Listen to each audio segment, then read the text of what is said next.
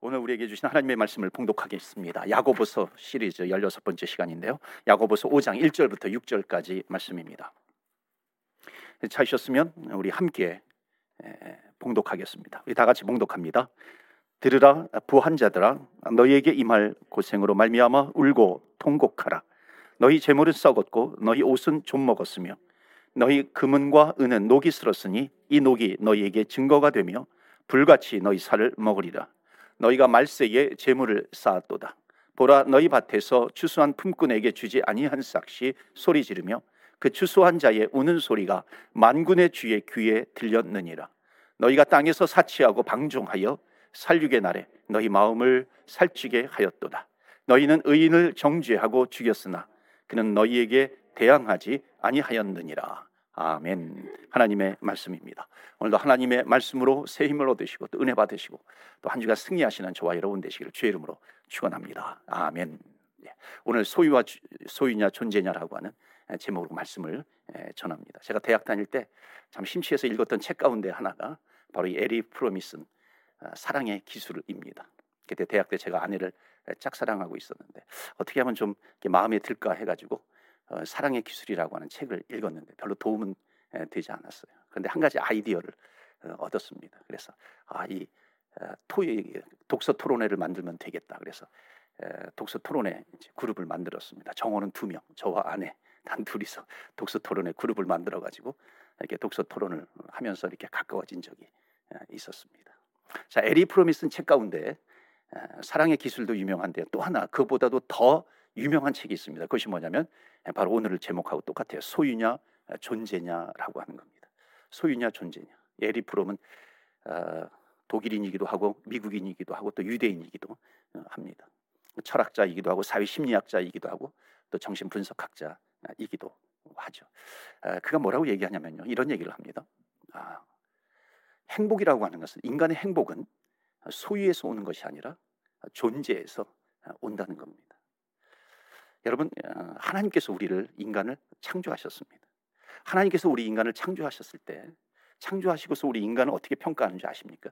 하나님께서 뭐라고 말씀하시냐면 아, 한 영혼이 천하보다도 귀하다 그랬습니다. 여러분 한 영혼이 천하보다도 귀해요.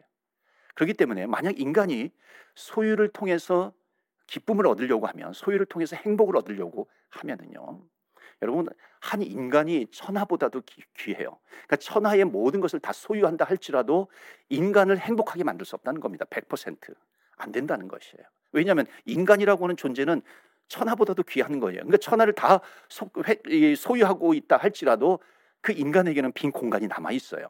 100% 행복할 수 없다는 것입니다. 그렇기 때문에 소유로는 절대로 행복할 수 없는 거예요. 그래서 우리는 무엇으로 행복하는가? 존재로 행복한다, 행복하다라고 어, 하는 겁니다. 그래서 여러분 소유로는 행복이 오지 않습니다. 여러분 많이 에, 가질수록 감사한 일도 어, 많아질까요? 어느 정도는 맞습니다. 그런데 내가 가지면 가질수록 그것 때문에 감사하게 되면은요. 여러분 내가 가지는 것이 얼마나 될까요? 내가 가지는 것으로 감사하게 되면 딱 보면 내가 가지지 않은 것이 더 많게 돼요. 그렇기 때문에 가진 소유로 감사하게 되면 내가 가지지 않은 것이 더 많기 때문에 오히려 어, 그 가지고자 하는 욕망 때문에 감사가 넘치는 것이 아니라 불만족이 생기게 되는 것입니다. 여기에는 만족이 없다는 것입니다. 그러니까 소유로는 절대 만족을 얻을 수가 없어요. 여러분 그런 말이 있습니다. Happiness has nothing to do with money. 그러니까 행복은 아, 돈과 상관이 없다는 거예요. 행복은 소유와 상관이 없다는 겁니다. 그렇지 않나요? 여러분 어, 배고픈 사람이 밴쿠버에 이제 식당이 있어요. 밴쿠버에 어느 식당을 가든지요. 이 돈 없는 사람은요. 어느 식당이든지 가서 먹으면 맛있어요. 또 감사할 수 있습니다. 그런데 돈이 많은 사람은요. 어, 갈 수 있는 에, 곳이 손 꼽습니다. 내가 100불 어, 이하로는 내가 가지 않아요. 그 이상으로 갑니다. 그러면은요 손 꼽습니다. 갈 데가 또 별로 없어요. 그러니까 뭐라고 얘기합니까? 갈 데가 없어, 갈 데가 없어 그러는 거예요. 먹을 게 없어, 먹을 게 없어 예, 그러는 겁니다. 그럼 먹을 게 없는 게 아니죠. 그 마음이 예, 없는 겁니다. 그러니까 여러분 소유로 인해서는 절대로 감사가 올 수 없습니다. 소유로 인해서 행복할 수 없다는 겁니다. 그런데 어느 덴지 가, 서요 먹는, 먹고 감사할 수 있는 사람은요 행복할 수 있다는 것이에요. 여러분 옷도 그렇지 않습니까? 옷이 없는 사람은요 백화점에 걸려 있는 옷을 옷이 다 자기가 입을 수 있는 옷이에요. 그런데 정말 많은 사람은요, 돈 많은 사람은요, 아, 부유한 사람은요, 어, 내가 입을 게 별로 없는 거예요. 그래서 뭐라고 얘기하냐면 입을 게 없네, 입을 게 없네 그렇게 얘기해요. 그러니까 입을 게 없는 게 아니라 내 마음에 드는 것이 없어요. 그러니까 내 수준에 맞는 것이 없다고 생각하는 겁니다. 어쩌다가 하루 종일 돌아다니다가 내 수준에 맞는 것을 딱 찾으면은요, 보니까 내가 이미 오래전에 샀던 거하고 똑같은 거예요. 그러니까 살 게 별로 없는 것이죠. 내 수준에 안 어울린다고 생각을 어, 하는 겁니다. 그렇기 때문에 사랑하는 성도 여러분, 우리가 어떻게 살아가야 되는 것인가 하는 거예요. 그러니까 소유가 많다고 해가지고 행복한가 그렇지 않다는 것입니다. 누구는 비행기 한번 어, 못 타보다가요 이코노믹석이라도 타보면은 행복하잖아요, 기쁘잖아요. 뭐 하늘을 날고 있네, 하늘을 날아요.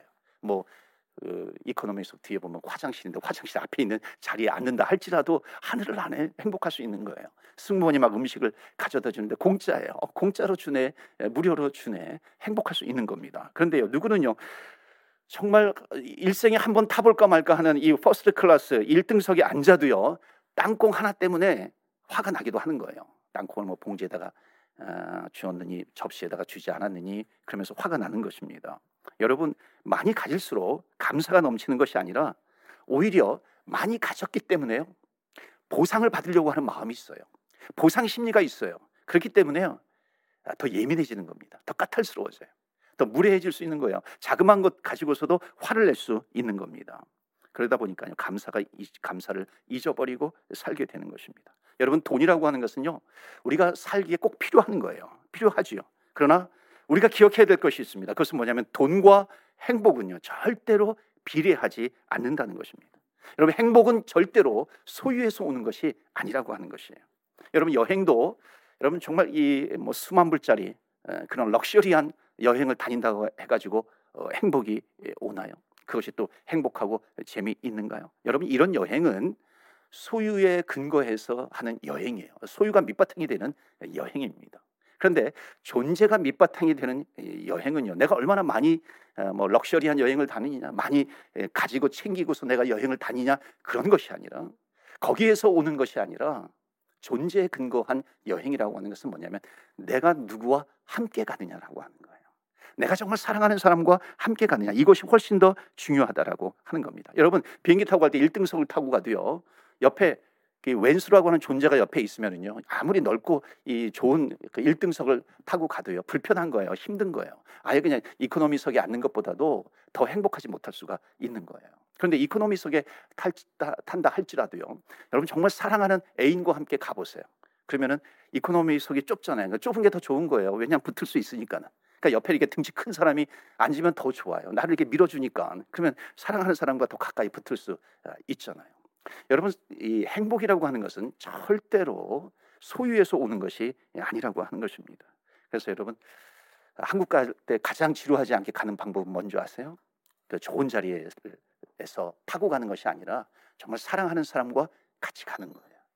행복은 소유에서 오는 것이 아니라 행복은 어디에서 와요? 존재에서 온다는 것입니다. 사랑하는 성도 여러분, 우리는 어떤 존재예요? 우리는 예수 그리스도를 나의 구세주와 나의 주님으로 만난 존재예요. 예수님께서 이 땅에 오셔서 내가 죄인 되었을 때에 나를 구원하시기 위해서 십자가에 죽으신 주님이에요. 십자가에서 물과 피를 다 쏟으신 주님. 나를 위해서 그 모진 고통과 조롱과 이것을 다 당하신 예수 그리스도예요. 그 주님께서 나와 함께 하셔요. 그 주님께서 나를 하나님의 자녀로 내 존재를 완전히 바꿔 주셨어요.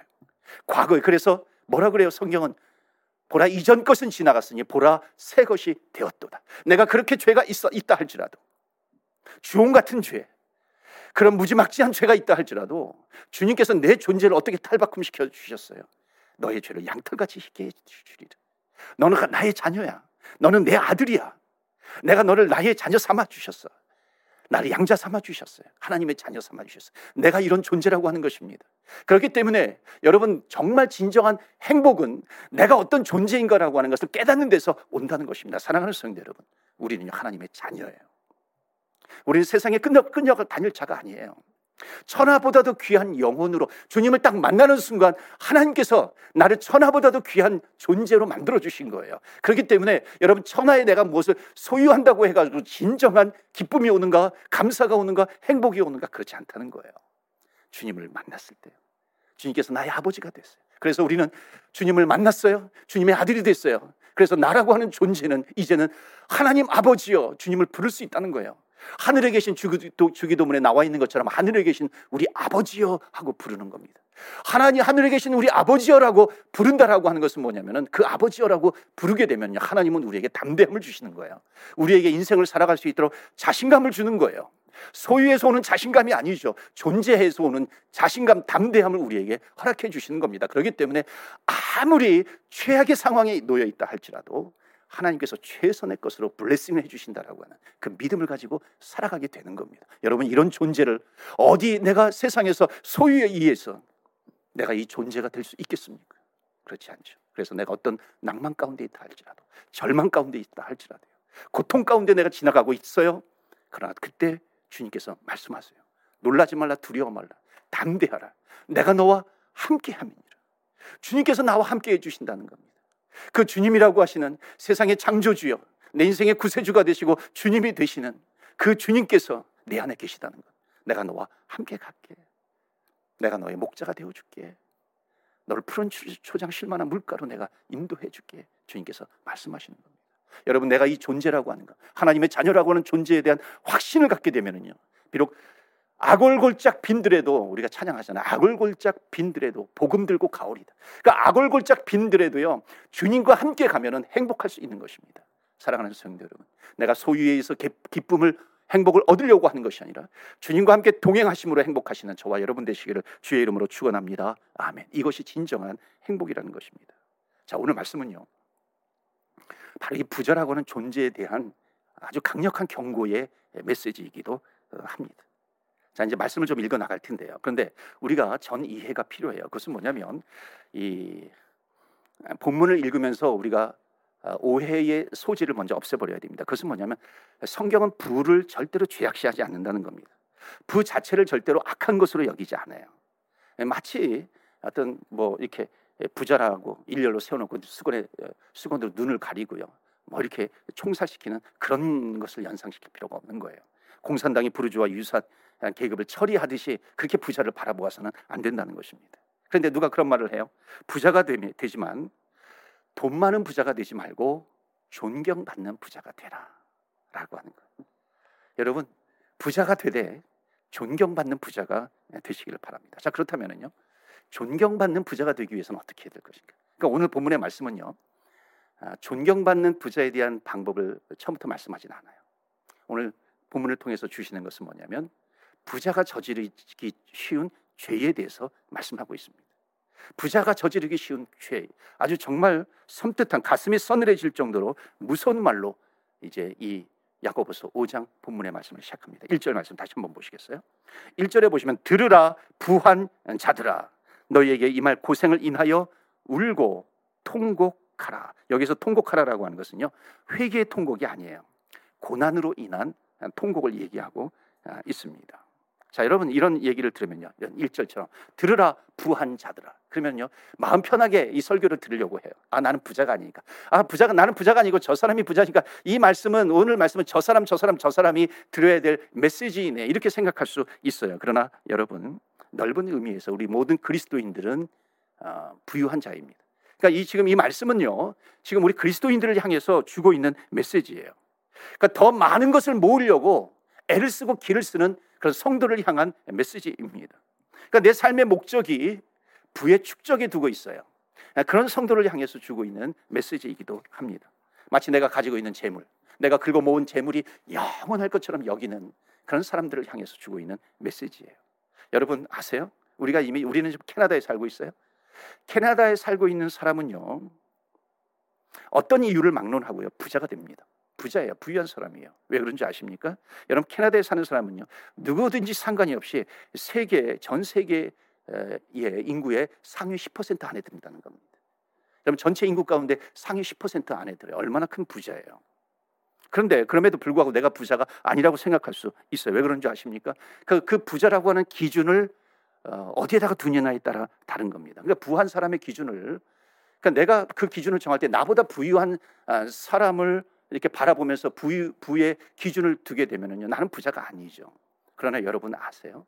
나를 바라보면서도요, 정말 부러운 눈으로 우리를 나를 바라보는 사람들이 정말 많다는 것입니다. 그러니까 누구를 무엇을 기준으로 삼느냐에 따라 가지고 부의 기준이 달라질 수 있어요. 그러니까 이 말씀의 핵심은 뭐냐면 오늘 1절 말씀부터 6절까지 말씀은요. 어, 누구도 피해갈 수 없다는 겁니다. 그리스도인이라고 하면 누구도 피해갈 수 있는 사람은 아무도 없어요. 그래서 들으라 너희 부한 자들아. 우리가 귀 기울여 들어야 하는데요. 오늘 말씀해 보시면은 이 세 가지 부유한 자들에 대한 죄를 지적하고 있습니다. 오늘 이 말씀을 보시면서 나에게 해당되는 것은 없는가 한번 돌아보는 시간이 되기를 바랍니다. 그래서 오늘 말씀이 부담이 되는 설교가 아니라 정말 하나님 행복의 길이 무엇인지 다시 한번 발견하고 깨닫게 하여 주시옵소서. 이런 하나님의 은혜가 임하는 이 시간이 되기를 바랍니다. 첫 번째로요. 2절 말씀 보시겠어요? 이 본문에서 이야기하고 있는 부자의 첫 번째 죄가 있습니다. 2절 말씀 보시면 뭐라 그럽니까? 너희 재물은 썩었고 너희 옷은 좀 먹었으며 너희 재물은 썩었어요. 너희 옷은 예, 좀 먹었어요. 정말 이게 잘 설명하고 있는 거예요. 너희 옷은 좀 먹었어. 그러니까 지금도 어, 옷장에다가 보면은 뭐 좀약도 넣고 뭐죠? 물 먹는 하마 이런 것도 넣잖아요. 그러니까 너희 옷은 좀 먹었어요. 오래돼 가지고 그렇게 된 거예요. 3절 끝에 보시면요. 말세에 재물을 쌓아도다 그렇게 얘기합니다. 여러분 재물을 쌓아두어야죠. 우리가 어떻게 재물 쌓아두지 않고 어떻게 살 수 있겠어요? 그런데 오늘 이 지금 이 부장 어떤 문제를 가지고 있냐면 쌓기는 쌓아두었는데 어떻게 쌓았어요? 썩을 정도로 쌓았다는 거예요. 썩을 정도로. 여러분 우리가 그 집에 먹을 음식이 없으면 안 되는 것이죠. 그런데 문제는 뭐냐면 썩을 정도로 음식을 쌓아두면 안 되는 것이죠. 그러니까 냉장고를 열면은 음식이 가득가득 해요. 쌓아두고 어, 있어요. 그럼 몇 달 전에 넣어둔 음식도 있어요. 뭐 이렇게 안에 이렇게 보면은 이게 뭐가 들어있는지 잘 모를 때가 아, 있지 않습니까? 그래서 내가 필요해서 샀는데 아, 먹고 나니까 보니까 이미 오래 전에 냉장고에 사둔 거예요. 그거 보니까 다 부패해 있어요. 이미 썩었어요. 그러니까 이렇게 쌓아두는 거예요. 아, 쌓아두다 보니까는 이제 물 모자러. 그러니까 냉장고 하나 더 사야 되겠다. 그래서 뭐 냉장고를 하나 더 사서 거기다가 꽉꽉 쟁겨 넣어요. 여러분 오늘 성경은 말씀하고 있는 것은 뭐냐면 쌓아두는 것이 죄라는 거예요. 쌓아두지 말라는 것입니다. 썩을 정도로 쌓아두지 말라. 그것을 어떻게 해라? 나누라라고 하는 거예요. 여러분 나누시기를 바랍니다. 여러분 2절에 또 너희 옷은 좀 먹었다고 이야기를 합니다. 여러분 사놓고 옷을 어, 이렇게 에, 옷 걸어 두었는데 뭐 1년에 뭐 한두 번밖에 입지 않아요. 그럼에도 불구하고 뭐 남을 줄 수가 없어요. 왜? 한두 번밖에 입지 않았으니까는. 또 입을 때가 오겠지, 입을 때가 오겠지 하면서 아, 입지 않아요. 그러면서 이, 이 옷장에 그냥 누구도 주지 못하고 아, 걸어놓고 아, 있는 겁니다. 언젠가는 입겠지, 언젠가는 입겠지 하면서 그렇게 하는 겁니다. 여러분 결혼하기 전에 몸으로 다시 돌아갈 거라고 역시 여러분 혹시 막연한 기대를 갖고 있는 분이 계십니까? 여러분 절대로 그런 일은 생겨나지 않는다는 겁니다. 아니 불가능하다라고 하는 거예요. 여러분 우리가 여러분 아기를 낳았으면요 이제는 우리는 어떻게 된 거냐면 건너지 못할 강을 건너간 거예요.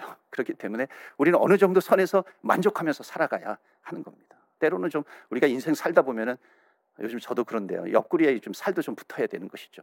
여러분 우리가 좀 살 힘으로 살아야 되는 거죠. 옆구리에 좀 이 살덩어리 힘으로 살아야 되는 것이죠. 어떻게 우리가 그렇게 살 수 있겠어요?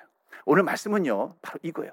너희들 너희들 입지도 않는 거, 먹지도 않는 거, 너희들이 쓰지도 않는 거, 사용하지도 않는 거, 그것을 쌓아두지 말아라. 그것을 어떻게 해라? 방출해라라고 하는 거예요. 여러분 창고 대방출하시길 바래요. 내가 쌓아두고 있는 거, 입지 않는 거, 여러분 방출하시길 바랍니다. 그런데 오늘 말씀해 보시면 더욱 심각한 표현이 3절에 나오고 있어요. 여러분 3절 보세요. 3절 보시면은 너희 금과 은은 녹이 쓸었으니 그래요. 너희 금과 은이 녹이 쓸었어. 여러분 생각해 보세요. 금과 은이 녹이 씁니까? 금과 은은 절대로 녹이 쓸지 않아요. 그러니까 이거는 굉장히 또 이게 비유적인 표현이에요. 상징적인 표현입니다.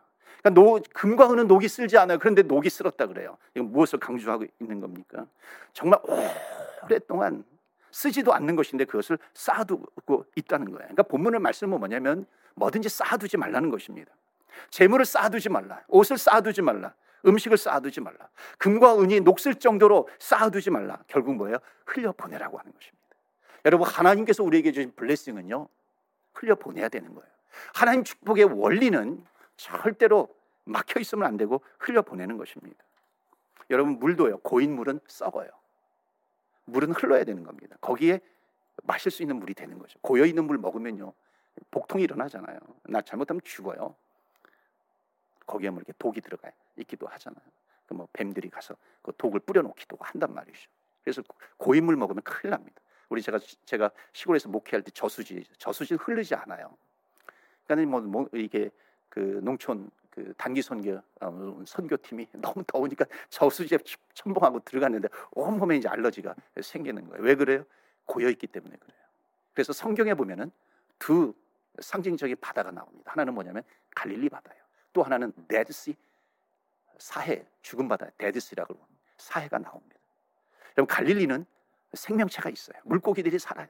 그래서 예수님의 제자들이 그 갈릴리 바다에서 이렇게 고기 잡는 내용들이 나오잖아요. 데드시요 사해는 아무것도 살지 못합니다. 생명체가 살지 못해요. 그 이유가 뭐예요? 갈릴리 바다는 물이 흘러가요. 요단강으로 흘러가죠. 사해 바다는 요단강을 통해서 물을 받지만요. 꽁꽁 닫혀 있어요. 어디 다른 데로 흐르지 않습니다. 여러분 이 사해 바다와 갈릴리 바다는요. 정말 진리예요. 축복의 원리가 여기 담겨져 있는 것입니다. 하나님께서 우리에게 주신 축복이 있어요. 그것은 흘러가야 된다는 것입니다. 그게 나에게 고여 있으면 썩게 되는 것이에요.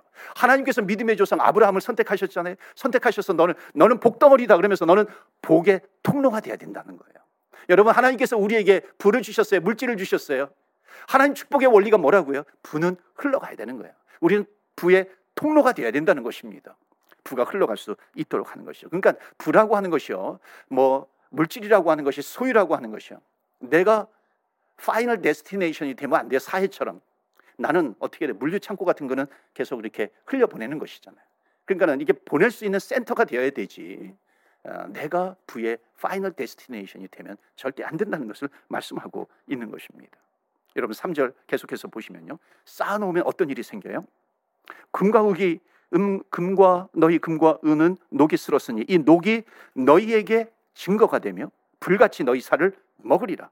너희가 말세에 재물을 쌓아두라. 쌓아두면은요 녹이 쓸고 그 녹이 내 옷과 재물만 썩게 하는 것이 아니라 뭐라 그래요? 너희 살을 뭐라 그래요? 먹으리라. 이것은 뭐냐면 너희 살을 먹으리라. 내 인생을 썩게 만든다는 것이에요. 말세에 쌓아놓은 것이 나를 죽이는 독이 된다는 것입니다. 그러니까 여러분 우리가 지금 말세 점점 말세 말세가 가까운다 그러잖아요. 그럼 결국 말세 말세 말세가 가까이 오면 올수록 우리는 어떻게 돼? 점점 쌓아두면 안 되는 거예요. 쌓아두는 것을 풀어줘야 된다는 겁니다. 유통시켜야 되는 것이에요. 그것을 말씀하고 있습니다. 그래서 오늘 주시는 첫 번째 메시지는 이겁니다. 재물을 쌓아두는 것은 성경은 죄라고 말하고 있는 거예요. 재물은 쌓아두면 안 되는 것이에요. 여러분 누가복음 12장에 보면 야고보서와 같이 이게 좀 더 풀어서 설명하고 있는 부자에 대한 내용이 나옵니다. 한번 말씀을 좀 보여주시기 바랍니다. 16절 말씀부터 제가 읽을게요. 누가복음 12장 16절 보면 또 비유로 그들에게 말하여 이르시되 한 부자가 그 밭에 소출이 풍성함에 심중에 생각하여 이르되 생각하는 거예요. 곡식을 쌓아둘 곳이 없으니 어찌할까? 자, 지금 곡식이 막 들어오고 있어요. 근데 쌓아둘 곳이 없는 거예요. 그래서 어떻게 하냐면 18절 말씀 보시면 또 이르되 내가 이렇게 하리라 내 곳간을 헐고 더 크게 짓고 내 모든 곡식과 물건을 거기에 쌓아두리라 하는 거예요. 마치 지금 사해바다가 되는 거예요. 지금 곡식이 들어오고 있어요. 소유물들이 들어오고 있어요. 물질이 들어오고 있어요. 그런데 그것을 어떻게 생각을 해보니까 쌓을 데가 없어요. 곡간을 더 크게 만들어야 되겠다. 창고를 더 만들어야 되겠다. 창고를 열어서 방출을 시켜야 되는데 그게 아니라 창고 지금 있는 창고를 헐어서 더 크게 만들어야 되겠다. 거기에다가 지금 계속 쌓아두는 것입니다. 그러면서 뭐라 그래요? 19절 말씀 보시면 또 내가 내 영혼에게 이르되 영혼아 여러 해 쓸 물건을 많이 쌓아두었으니 평안히 먹고 쉬고 먹고 마시고 즐거워하자 하리라. 그러니까 이 축복이 나에게 왔는데 이것이 다른 데로 가는 것이 아니라 내가 즐거워하자. 내가 내 쾌락을 위해서, 내 방종을 위해서, 내 연락을 위해서 이것을 사용하자, 사용하자, 사용하자, 즐거워하자라고 하는 거예요. 그런데 20절 말씀 보실까요? 하나님은 이르시되 어리석은 자여, 어리석다는 거예요. 오늘 밤에 너의 영혼을 도로 찾으리니 그러면 너가 준비한 것이 누구의 것이 되겠느냐 하셨으니 자기를 위하여 재물을 쌓아두고 하나님께 대하여 부여하지 못한 자가 이와 같으니라. 그러니까 여러분 우리가 쌓아둘 곳은 우리의 창고가 아니라는 것입니다. 우리가 쌓아둘 곳은 하늘의 창고라는 거예요. 그래서 이 부자와 야고보서 예 부자 누가복음에 나오는 부자와 야고보서 야고보서의 이 부자의 공통점이 뭔지 아십니까? 쌓아두는 죄를 저질렀다는 것이에요. 여러분 하나님은 우리의 영혼을 오늘 밤에 찾으실 수 있는 분이시기 때문에 그러니까 우리가 지금 나, 우리에게 남아 있는 시간은 자, 하나님은 우리를 찾으실 수 있어요. 그러니까 우리 인생의 남은 시간은 결국 뭡니까? 싸들하고 주신 시간이 아니에요. 우리 하나님께서 우리를 부르시기 전에 우리는 어떻게 그것을 계속해서 흘려보내야 되는 시간이다. 하나님께서 그러기 위해서 내 인생을 마련해 두셨다라고 하는 겁니다. 그런데 마치 그런 것이 아니라 영원히 이 창고 안에 있는 것이 영원히 여기에 있을 것처럼 생각하는 것. 그러면서 창고를 헐고 계속해서 크게 만드는 것, 불을 쌓는 것, 그것을 뭐라 그래요? 어리석은 자라고 얘기하는 겁니다. 사랑하는 성도 여러분, 어리석은 부자가 되지 마시고요. 존경받는 부자가 되시기를 바랍니다. 여러분 소유에서 오는 행복을 찾지 마시고 내가 어떤 존재인가 여기에서 행복을 찾으시는 저와 여러분 되시기를 주의 이름으로 축원합니다. 그렇기 때문에 우리의 인생은 남은 인생은 쌓는 인생이 아니라 나눠주는 인생입니다. 그런 인생이 되시기를 축원합니다. 자 오늘 본문에서요 부자들이 쌓는 죄만큼 또 한 가지 죄가 뭐냐면은요 두 번째는 이거예요 사치하는 것을 죄라고 성경은 말하고 있는 겁니다. 5절 보세요. 5절 보시면 너희가 땅에서 사치하고 어, 방종하여 살육의 날에 너희 마음을 살찌게 하였다. 옛날 성경에 보면 이거는 연락이에요. 연락이 더 정확한 표현이에요. 방종보다도. 왜냐하면 이것은 쾌락이라고 하는 그런 뜻이거든요. 그러니까 사치예요. 쾌락하고 있어요. 그러니까 살육의 날에 너희 마음을 살찌게 하였느니라. 그러니까 쌓아두는 것도 죄지만요. 여러분 근데 쌓아두는 것만을 놓고 보면 쌓아두어서 결국 이 쌓아둔 것을 어떻게 사용하느냐에 따라 가지고 어리석은 부자가 될 수 있고 존경받는 부자가 될 수 있어요. 쌓아둔 것을 나누면 되는 것이죠. 그런데 지금 여기에 말씀은 뭐냐면 너희들이 쌓아두는 죄를 지었어. 두 번째 그 쌓아두는 것을 결국 남을 위해서가 아니라 하나님을 위해서가 아니라 나만을 위해서 사용하고 있는 아주 이기적인 부자가 되는 거. 이것은 죄라고 하는 겁니다.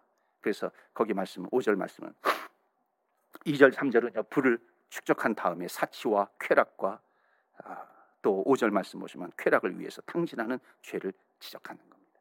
살육할 날에 이거는 마지막 이제 종말의 나로죠. 너희 마음을 살찌게 하였도다. 그러니까 너희들의 그 이기적인 욕망 때문에 결국 너희들이 그것 때문에 심판을 초래했구나. 지금 그렇게 말씀하고 있는 겁니다. 실패했다는 거예요. 하나님을 사랑하는데 실패했다는 것이고요. 이웃을 사랑하는데 실패했다는 것입니다.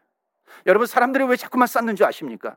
쌓는다라고 하는 것은 소유가 많아지는 것입니다. 그러니까 착각하고 있는데 무슨 착각이냐면 내 행복은 소유에서 온다라고 하는 것을 철떡같이 믿고 있기 때문에 쌓아두는 것은 행복이 오기 때문에 쌓아두고 있다라고 하는 것입니다. 그러나 아니에요. 성경이 말씀하고 있는 것은 소유에서 행복이 오는 것이 아니라 존재에서 행복이 온다는 것입니다. 여러분 이것은 여러분들을 부담 주려고 하는 말씀이 아니라 진정한 행복은 어디에서 오는가? 하는 것을 말씀하고 있는 것이에요. 그러니까 부자도 두 가지 부자가 있는 것이죠. 쌓아두려고 나의 쾌락을 위해서 쌓아두는 부자가 있는가 하면은 이것을 나눠주기 위해서 흘려 보내기 위해서 통로가 되기 위해서 부유한 자가 있다는 것입니다. 여러분 후자의 부유가 부유한 자가 되시길 바라요. 나눠주기 위한 부자가 되기를 축복합니다. 자, 세 번째이면서 마지막으로요. 이 부자들이 범하는 죄를 이렇게 얘기합니다. 그것은 뭐냐면 세 번째 메시지는 이거예요. 부당한 이득을 취하는 것이 죄라고 하는 겁니다. 자, 불을 이용해서 결국 가난한 사람들을 억울하게 만드는 죄라고 하는 겁니다. 그러니까 가진 것이 가지 쌓는 쌓는 그런 죄를 지어요.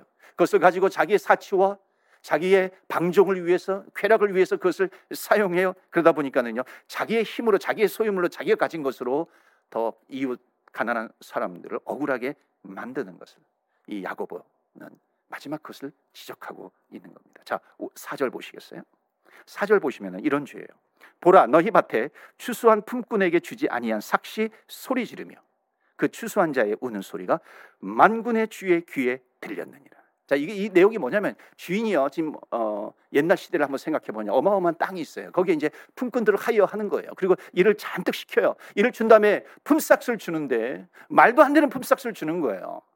정확한 품삯을 주, 지 않는 거예요. 그러니까는 그 품꾼들이 어떻게 하는 게 지금 울 수밖에 없는 거예요. 주인님, 정말 주인님이 약속한 대로 나에게 이것을 주셔야 되는데, 주어야 지금 가족들이 나를 기다리고 있어요.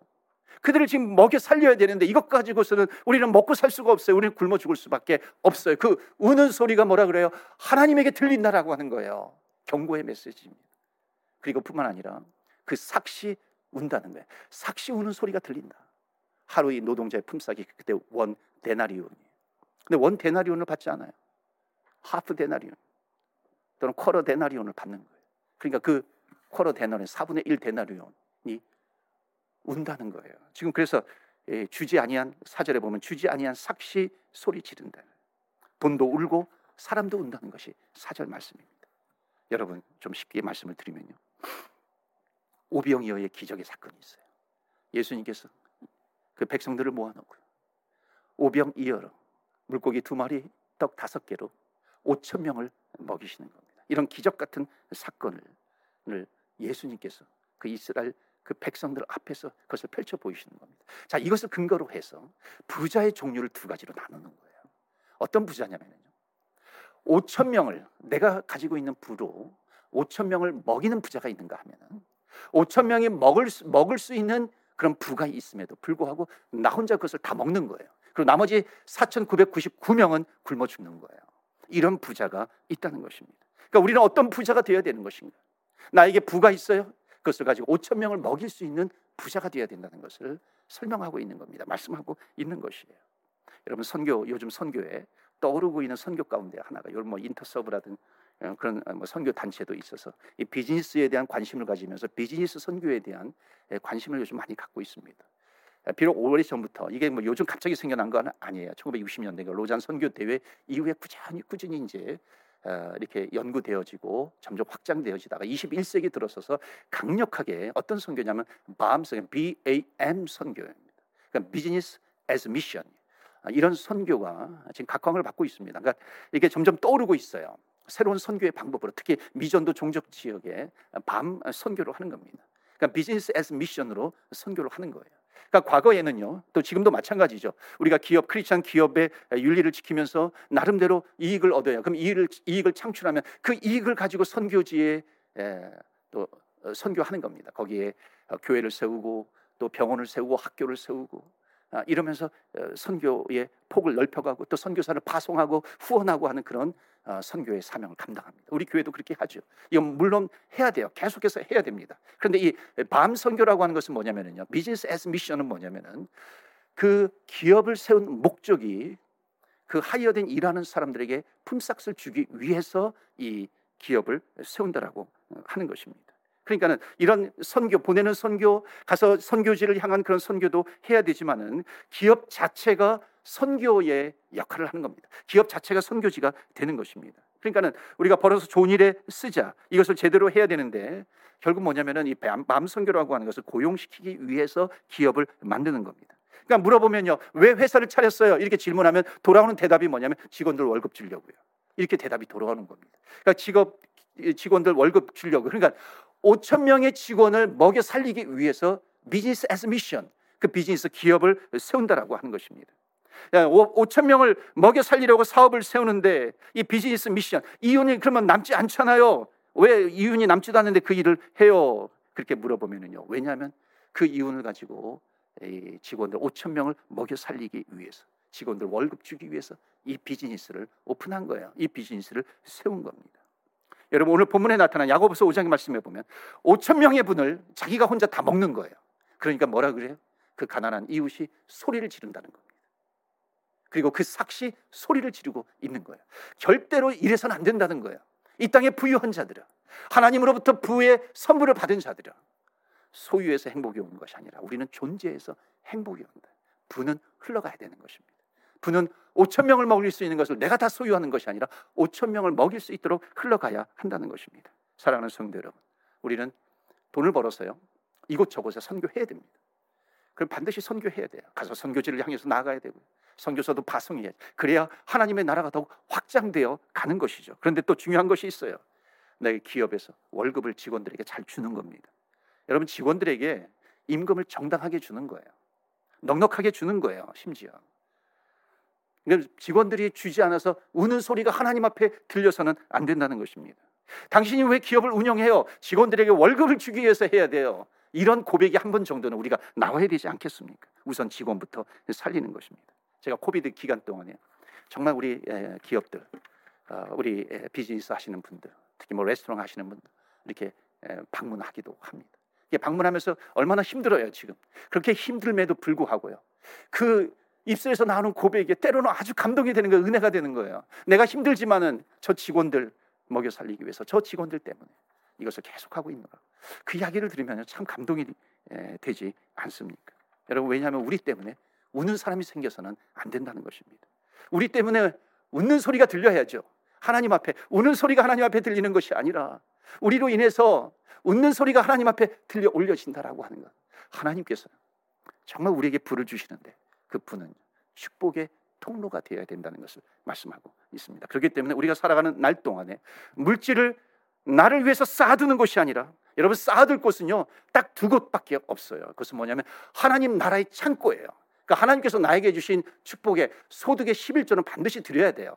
하나님께 그래서 하나님께 드릴 것은 드려야 되는 것이고요. 또 이웃들에게 그 사랑이 흘러가야 된다는 것입니다. 여러분 하나님께서 나에게 주신 축복을 축복을 가지고 이웃을 살리는 저와 여러분 되시기를 바랍니다. 나눠 주시라는 거예요. 옷장을 열어서 정말 내가 1년에 한 번, 두 번밖에 입지 않아. 아니, 몇 년 동안 입지 않았어. 그 쌓아두지 말라는 거예요. 나눠 주라는 겁니다. 썩을 정도로 그런 것들이 있어요. 여러분, 나눠 주는 것입니다. 대방출하세요. 오늘부터. 내가 이게 대방출하겠다. 방출하겠다. 축복의 유통자가 되시기를 기원합니다. 넉넉하게. 그리고 직원들에게도 넉넉하게 대해 주시는 겁니다. 나눌 수 있는 사람이 되시기를 예, 바랍니다. 여러분, 분명히요. 부는 하나님께서 우리에게 주신 선물입니다. 부는 하나님께서 주신 선물인데 하나님께서 주신 선물인 것을 잊게 되면 그때부터 문제가 생기는 겁니다. 왜 그런 줄 아세요? 행복은 소유에서 오게 온다고 생각을 하는 거예요. 소유에서 행복이 온다고 생각하기 때문에 거기에서 각종 시기심도 나오고요. 불의한 일들이 나오고요. 착취가 나오고요. 심지어 살인을 저지르게 되는 것입니다. 여러분 돈을 사랑하는 거예요. 하나님을 사랑하고 이웃을 사랑해야 되는데 하나님을 사랑하고 이웃을 사랑하는 대신에 돈을 더 사랑해. 여러분 돈을 사랑하는 것이 일만 악의 뿌리라고 얘기하잖아요. 그런 일들이 생기게 되는 것입니다. 결국 세상에 보시되요 하나님과 원수가 되는 그런 존재가 되어 버리게 되는 것입니다. 하나님께서 우리에게 주신 것, 하나님께서 주신 축복이 있기 때문에 이것을 바르게 사용하는 것입니다. 그래서 흘려 보내는 그런 존재예요. 우리가 하나님의 자녀가 되었고 하나님께서 나에게 블레싱을 주셨기 때문에 그것을 흘려 보내는 축복의 자녀로 그런 존재로 살아가시길 바랍니다. 그렇게 우리가 하나님의 자녀의 존재된 신분을 가지면서 뚜벅뚜벅 믿음을 가지고 이 땅을 걸어가다가 하나님 부르시는 날에 하나님께서 우리를 부르시면요. 우리는 하나님 나라의 부유한 자로 살아가게 되는 것입니다. 여러분 하나님 나라의 더 부유한 자로 살아가시는 저와 여러분 되시기를 주의 이름으로 축원합니다. 아멘. 사랑하는 구주 앞에 모든 것을 드리네. 여러분, 사랑하는 구, 구세주에 나의 주님이세요. 주님께서 어떤 존재로 나에게 다가오십니까? 구세주로는 구세주와 같은 존재로 나에게 다가오시는. 나는 누구의 어떤 존재입니까? 구원받은 하나님의 자녀가 되는 존재예요. 그렇기 때문에 하나님 오늘 주님께서 나에게 주신 모든 부 하나님 이것을 주께 영광 올려드리기 위해서 사용할 수 있기 원합니다. 여러분 혹시 쌓아두고 있는 것은 없습니까? 내 집 안에 또 내 뱅크에 혹시 썩도록 쌓아두는 것은 없어요. 여러분 대방출하시길 바랍니다. 우리 인생은 가볍게 살아가야 돼요. 가볍게 순례자의 길을 걸어가다가 하나님께서 부르시면은요. 하나님께서 부르시면 내가 손 털고 가벼운 마음으로 갈 수 있어야 하는 것이죠. 그래서 하나님 오늘 우리에게 말씀을 주셨는데 하나님을 더욱 사랑하고 이웃을 사랑하는 자로 살아가게 하여 주시옵소서. 어리석은 부자가 아니라 존경받는 부자로 살아가게 하여 주시옵소서. 우리 한번 다 같이 합심해서 기도하겠습니다. 우리 주님 주여 이름 부르며 기도하며 나아갑니다. 주여 주여